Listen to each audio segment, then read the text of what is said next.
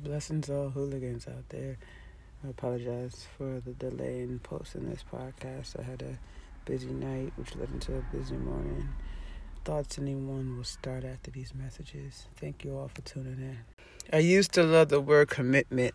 Actually, I enjoyed those moments of snuggling, chuckling, and nibbles on random parts in the middle of the night because I'd be bugging, sending rage sprays of sweet words from my mind to her phone.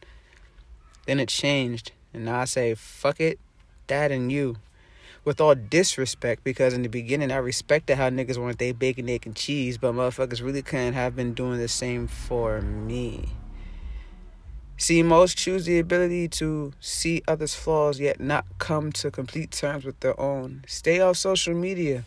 We really need to find our own sanity because anybody born in my generation has lost that personal touch. They can't keep away from their phones.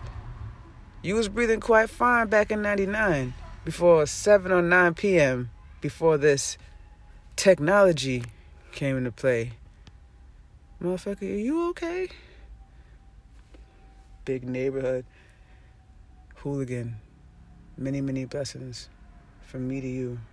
Thank you for listening.